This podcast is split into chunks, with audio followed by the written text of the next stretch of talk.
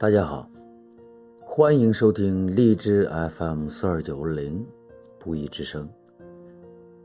今天的节目由一对年轻人来主播，一对嘛肯定是一男一女，哈哈。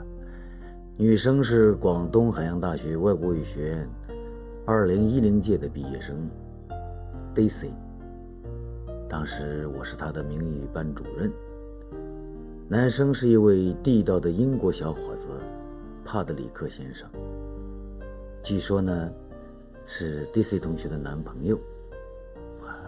下面就请欣赏由帕德里克先生为我们朗诵的英语诗歌 Hang In There， 永不低头。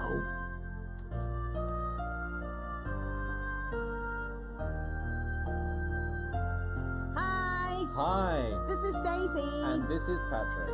We're in London, London England. England.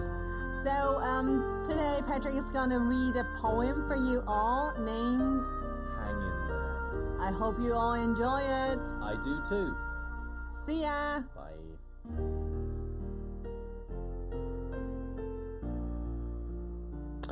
Hello, my name is Patrick from London, England, and I'm going to read the poem Hang In There.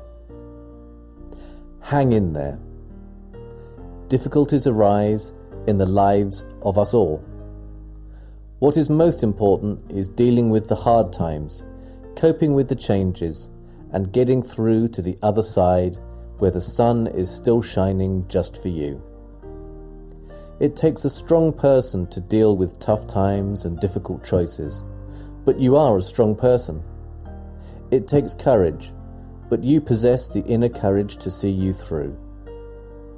It takes being an active participant in your life, but you are in the driver's seat, and you can determine the direction you want tomorrow to go in.